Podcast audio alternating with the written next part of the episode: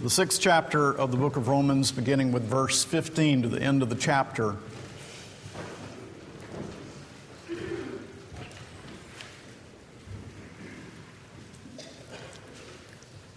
Let's bow in prayer before reading. Yet once again, Father, you have given to us life and breath and all good things, and most of all, the indwelling of your Spirit to help us to understand the word that you have inspired. We offer to you our depth of gratitude that you have not left us to our own devices, and we pray that young and old, that each one of us will submit his heart, his life, to the teaching of Holy Scripture. And as this chapter helps us to understand what sanctification is all about, growth in grace progressively, we ask that you will help us not to forget it, but to take it to heart. And indeed, as you have taught us from the first portion of this chapter, teach us from the second, that we may be a people determined to be those who live holy lives. And we ask and pray these things in the name of Christ, the Redeemer, the Justifier, but also the Sanctifier of His people. Amen. Romans chapter 6, beginning with verse 15. This is the Word of God. What then? Are we to sin because we are not under law but under grace? By no means. Do you not know that if you present yourselves to anyone as obedient slaves, you are slaves of the one whom you obey, either of sin, which leads to death, or of obedience, which leads to righteousness? But thanks be to God that you, who were once slaves of sin, have become obedient from the heart to the standard of teaching to which you were committed, and having been set free from sin, have become slaves of righteousness. I am speaking in human terms because of your natural limitations. For just as you once presented your members as slaves to impurity, and to lawlessness, leading to more lawlessness. So now present your members as slaves to righteousness, leading to sanctification. When you were slaves of sin, you were free in regard to righteousness. But what fruit were you getting at that time from the things of which you are now ashamed? The end of those things is death. But now that you have been set free from sin and have become slaves of God, the fruit you get leads to sanctification and its end, eternal life. For the wages of sin is death, but the free gift of God is eternal life in Christ Jesus our Lord. Now, you will recall that the apostle is dwelling upon the theme of our sanctification, our growth in grace in this sixth chapter of the book of Romans and that he stressed in the previous verses our union with Christ. To recap what he says in his argument, he says this I am in union with Christ, I have a new identity. Baptism is the sign of that new identity, of that union. It means that the first volume of my biography is shut and a new portion has now begun. The crucifixion and resurrection of Christ means that there has been a decisive breach with sin and that I now have a new Lord. I reckon this to be, that is, I realize that it is true. I get it deep down within. Sin and law have no claim on me because of my union with Christ. Therefore, I will not live as I once did. To do so contradicts my whole identity Rather, I yield myself to the God who redeemed me. Now, that's his argument in the first portion of chapter 6. But now in chapter 6, 15 through 23, the verses we have just read, he argues in another, though complementary, way. He argues from the perspective of our new slavery to God. And it is that argument to which we now turn. Will you notice in verse 15 that it starts in the same way as verse 1 starts? In verse 1, we read, What shall we say then? Are we to continue in sin that grace may abound? By no means. And in verse 15, What then? Are we to sin because we are not under the law but under grace? By no means. Essentially the same way. The same question, essentially, with the same answer. He's concerned with the same issue, only now from a different angle. In verse 3, the angle is Do you not know that all of us who have been baptized into Christ Jesus were baptized into his death? Now, the angle that begins in verses 15 and 16 is Do you not know that if you yield yourselves to any one as obedient slaves, you are slaves of the one of whom you obey? And so, our sanctification is looked at from the angle of slavery. So in verses 1 through 14, he wants you to know that by union with Christ, you are dead to sin's mastery and alive to God. In verses 15 through 23, Paul wants us to know that we are committed to obey the master whose slave we are. Now let's begin by understanding that everyone is a slave. Paul makes that plain here. Everyone serves one master or the other. Everyone serves sin or Christ. There is really no in between. These are the two issues. And Paul in this passage contrasts the two slaveries and the results of those two slaveries. So as we move into the text, let's first see slavery to sin, and we read about it in verse 16. Do you not know that if you present yourselves to anyone as obedient slaves, you are slaves of the one whom you obey, either of sin, which leads to death, or of obedience, which leads to righteousness. A slave to sin is under sin's domination, under sin's complete control and power. The whip is in sin's hand. You remember how the Lord Jesus put it in John chapter 8, verse 34 Truly, truly, I say to you, everyone who commits sin is a slave to sin. If sin is your lifestyle, if you have not been regenerated, then sin is your ultimate commitment. The slavery to sin is total. The slavery to sin is universal. That doesn't mean that it always is going to show in the same way in every person, but no person will be outside of Christ committed to the glory of God and living for his honor. The slavery is total. Now, without rehearsing the various verses to which we might often turn, let me simply remind you that the Scriptures teach that our minds are enslaved outside of Christ. Our affections are enslaved outside of Christ. That is, the sinner loves what he should hate and he hates what he should love. And his will is also enslaved so that we, we may not speak appropriately of a free will, but we speak of bondage of the will. Though enslaved, he does, the sinner, does freely follow, freely obeys. We read in verse 20 of this uh, chapter when you were slaves of sin, you were free in regard to righteousness. And we read again in verse 16 do you not know that if you present yourselves to anyone as obedient slaves, you are slaves of the one whom you obey, either of sin, which leads to death, or of obedience, which leads to righteousness? And so the will is free to follow its natural propensities, which outside of Christ is always sin. Those enslaved are free from the good and free to do evil. It is a slavish freedom, a miserable spectacle the sinner can do nothing about it. He is in total bondage. I mean, nothing. Really, the scriptures teach that. He can do nothing to set himself free.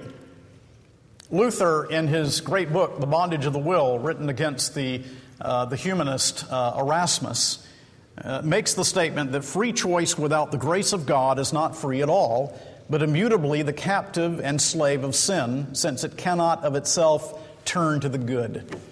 Now, that's what Paul is saying here. That's the sinner outside of Christ. That's his slavery. That's the domination over his life.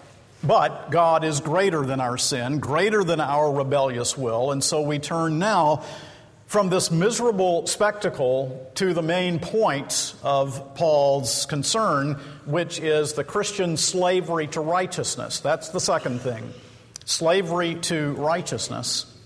And Paul begins to elucidate that in verse 17 by saying, But thanks be to God. In other words, here's what it was it was dark, it was awful, but God has done something great now. Thanks be to God that you who were once slaves of sin have become obedient from the heart to the standard of teaching to which you were committed. Now, I wonder, does it surprise you in some ways that the apostle speaks about slavery That is to say, that he speaks not only of slavery to sin, but actually slavery to righteousness. After all, Paul in chapter 8 will underscore our adoption as sons. But Paul has already called himself God's bond slave in the very first chapter. And Peter similarly tells us that to act as free men means to act as bond slaves of God in 1 Peter 2:16. So you see it is a joyful enslavement by grace and to grace. That's the point of verse 17. Those who find themselves here were delivered to this joyful and gracious slavery.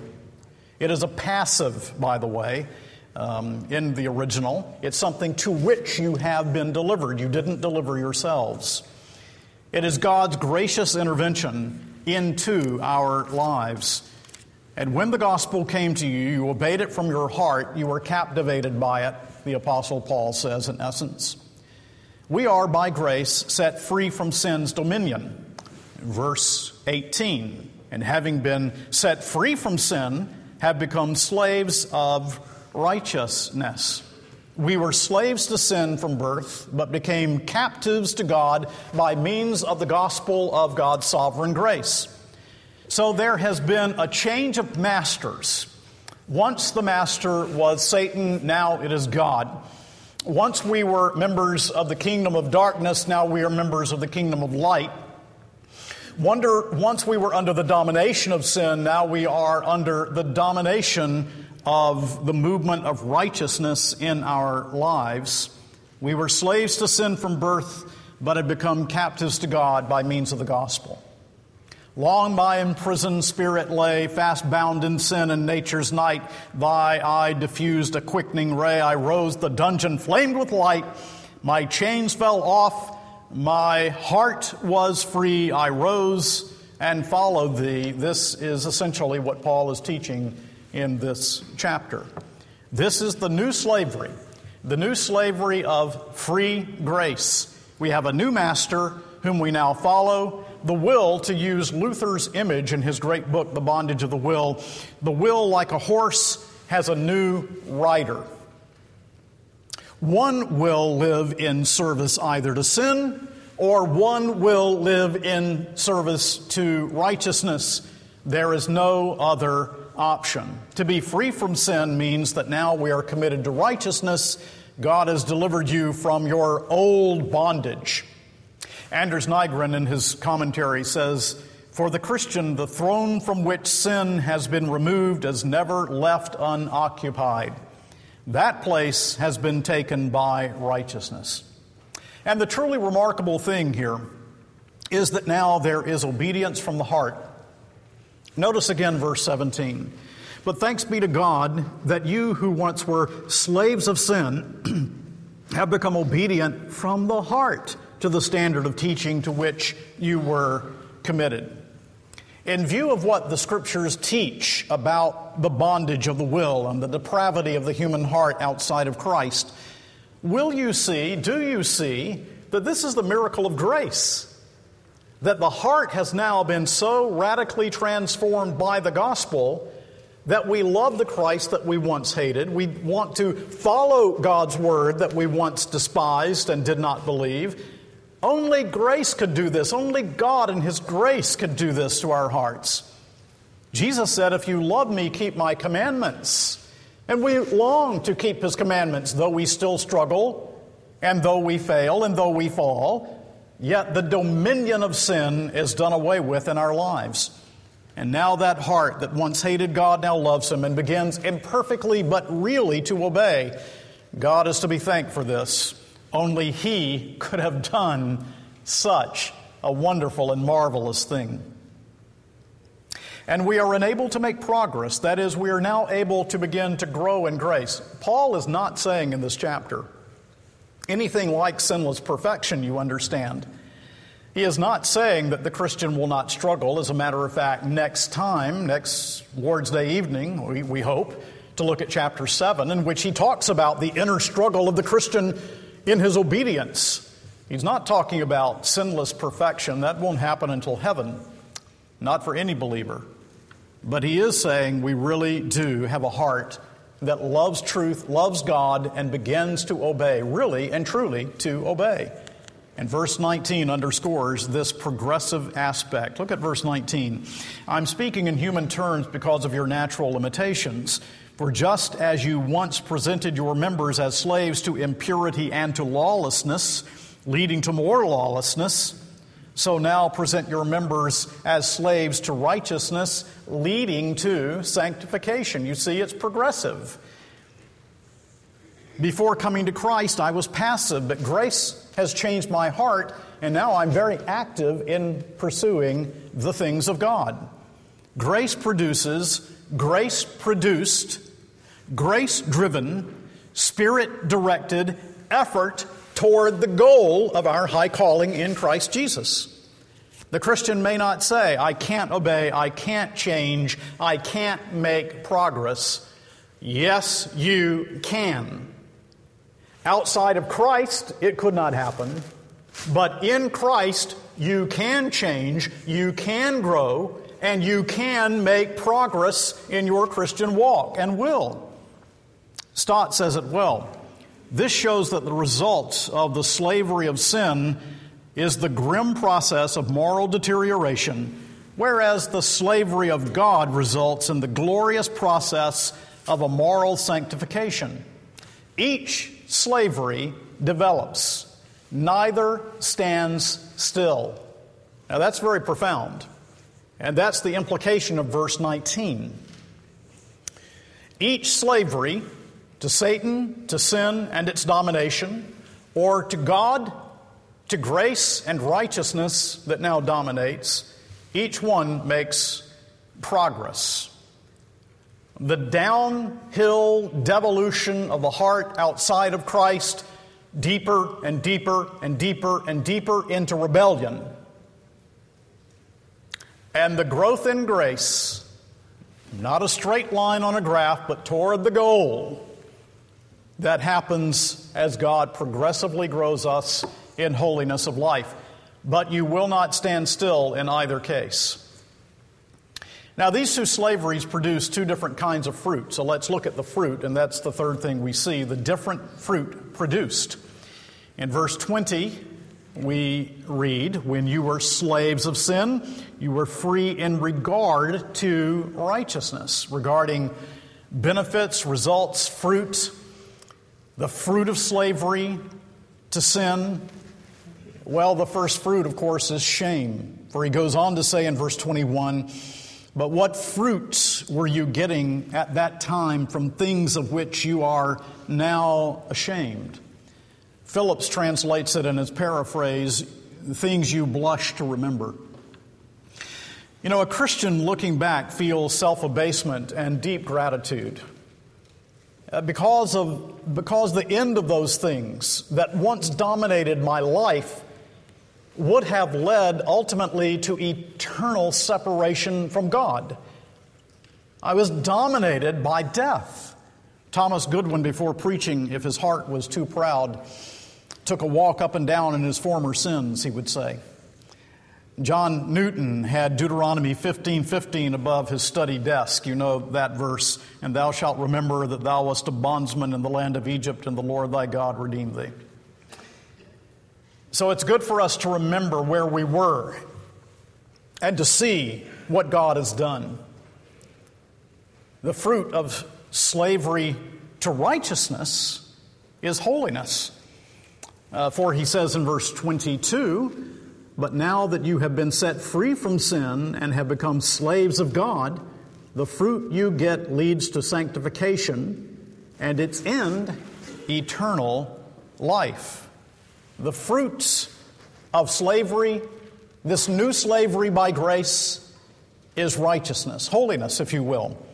Justification gives us the title to heaven, but sanctification fits us for heaven. Justification gives us the title to heaven because we are completely and utterly accepted, but our hearts are being fitted for heaven progressively in our Christian lives until God calls us home. So let's be very concrete. Let me give you some examples of how this will work out in the lives of believers. A man who has sinned against his wife by causing an environment in which she is in bondage to his abuse. If he is free in Christ and has a new master, he will believe and repent, and progressively so, as he is confronted with the Word of God. If he's not a believer, he will perhaps confess it, but as Peter puts it, return as a dog to his vomit. His heart will rage against correction because it rubs up against his lust and his desires. Another example a church member is called to encourage leadership and to make the leadership's work a joy. And when he fails, he reads the Word of God, he repents, and he comes again, and he begins to encourage, and he changes. An unbeliever will have a secret delight in his independence and rally people around for dissension, but a believer will be obedient to the call of God. Another example Someone's very loose with his tongue. He's not careful about how he speaks of others. Perhaps he is very deeply involved in gossip. But then the Word of God comes to him, and he hears God's Word, and he believes, and he repents, and he begins to replace that language with speech that is right and appropriate because he has a new master and because he has a new domination over his life. Another example a party. I mean, the kind of party to which you go and where you're supposed to have fun. Uh, I've been to a couple of those. Um, a party will, I try not to stay long, but uh, uh, a party will often look differently for a group of Christians and a group of unbelievers. And you know that's true. For Christians to gather and get plastered is a great sin against God and neighbor. When Christians are confronted with God's Word, they will repent of these things. But these things are, for many unbelievers, just their bread and butter. I mean, they live for this on the weekend or anytime they can get it. The Christian is being fitted for heaven and will not be plastered in heaven, but will enjoy fellowship with God. And so he believes, he repents, he grows progressively, he changes. Or, to give another example, the language that we use as Christians should be different from that of the world. I have in mind here cursing and bitterness. Colossians chapter 3 8 says, Rid yourselves of all such things as these anger, rage, malice, slander, and filthy language from your lips. 2 Peter 2 7 tells us that Lot was distressed by the filthy lives of lawless men. And Paul says in Ephesians 5 4 that there must not be among Christians any obscenity, foolish talk, or coarse joking, which are out of place, but rather thanksgiving. In other words, our language betrays our identity. How we speak says something about the person to whom we belong, who our master is. Whether or not we are dominated by grace or dominated by sin. So, coarse, unedifying speech is sin, and the Christian will repent of this when confronted with God's Word. Now, these are just examples I give. You can readily increase those examples by simply looking at your life, determining where those areas of life are in which you need to make progress in your Christian walk, and applying what Paul the Apostle has to say to your life. Sanctification really is loving the Lord. Growth in grace is just saying, Lord, you've saved me and I love you. Your spirit is at work in my life. You've not left me in kingdom, the kingdom of darkness. You brought me into your light. Now I want to live more and more and more in the light into which you've brought me. And so the fruit of loving the Lord will be different than the fruit of loving the world. Again, Nygren, it is actually true that one sees better what service to righteousness means to the Christian when it is compared with what service of sin means to the natural man. With what inner urge and spontaneity, with what eagerness and joy the natural man gives himself to the service of sin, even though it means to him genuine bondage. Is there any good reason why the Christian should be more slothful and indifferent, less willing and joyous in the service of God, which means genuine freedom to him? And yet the words of Jesus in Luke 16:8 are relevant here the sons of this world, that is, this age, are wiser in their generation than the sons of light. The children of the new eon, that's us, have much to learn from the children of this age, both in wisdom and in foresight, in energy and willingness of service. Do you see what he's saying? The children of this age run after their disobedience, long to follow the way of the world desire to be disobedient to God. They make no bones about it. Well, should we who are children of light, children of the, the age that is coming, that is broken into our lives through the resurrection of Jesus and the impartation of the Holy Spirit, should we be less zealous to follow God, to desire Him, to walk faithfully with Him? Surely not. And so you see, there are two final fruits that are contrasted. The ultimate goals to which these two different approaches to life will ultimately lead. The goals lead to totally, totally, the lives lead to totally different goals. One is death. Look at verses 22 and 23. But now that you have been set free from sin and have become slaves of God, the fruit you get leads to sanctification and its end, eternal life. For the wages of sin is death, but the free gift of God is eternal life in Christ Jesus our Lord. Slave owners in the Roman world paid an allowance, a peculium, pocket money. Heirs of death upon the principle of remuneration. That's what Paul is saying it is owed. The ultimate end, which leads to death, is just signified and shown forth in the way the unbeliever lives, and the ultimate goal is death, and it is owed to the unbeliever. Death is earned. The laborer receives his wages. Sin deserves death. Physical death, of course, which has already taken place because of the fall of man. God's ultimate wrath, because God is angry with the wicked every day, says Psalm 7:11. And only the blood of Jesus can quench the fire of God's wrath. But then there is another life, the Christian life. And the ultimate goal to which God is leading the believer is not death but life, eternal life. We saw that here in verse 23. The wages of sin is death, but the free gift of God is eternal life in Christ Jesus our Lord. Unmerited favor, purely gratuitous in Christ. We do not earn it. The unbeliever earns his death. We do not earn eternal life.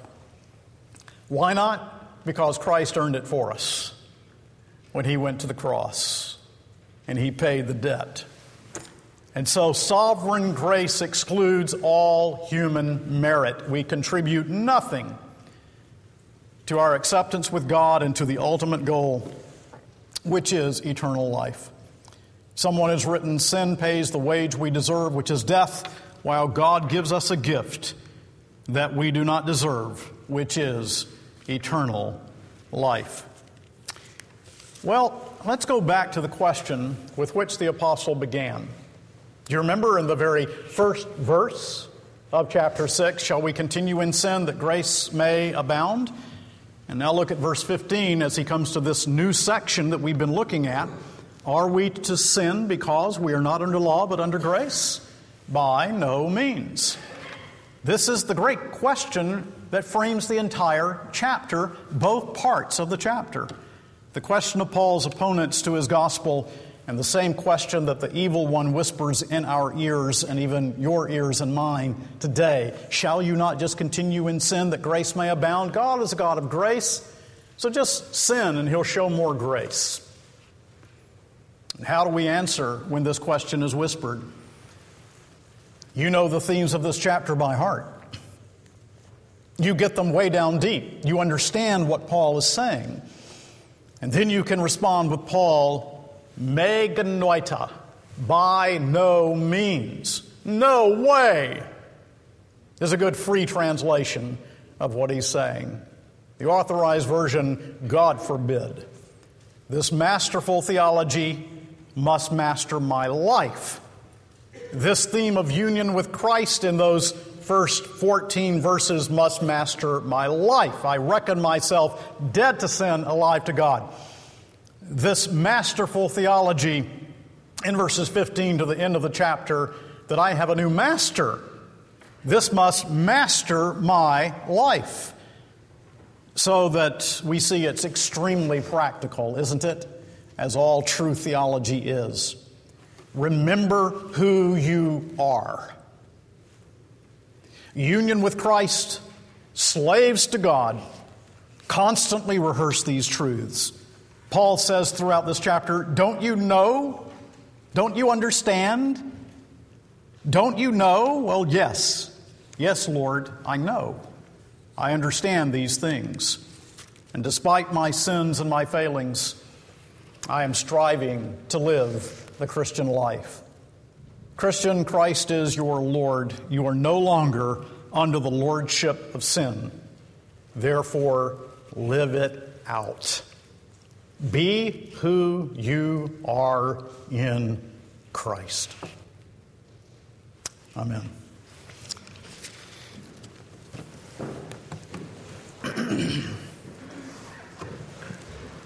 Five hundred seventy eight. The reason to look at the Son of God goes forth to war is ultimately because he is the warrior who has conquered for us, conquers our hearts, our lives, gives us the ability to resist temptation and sin, and ultimately conquers the nations for Christ, for the gospel.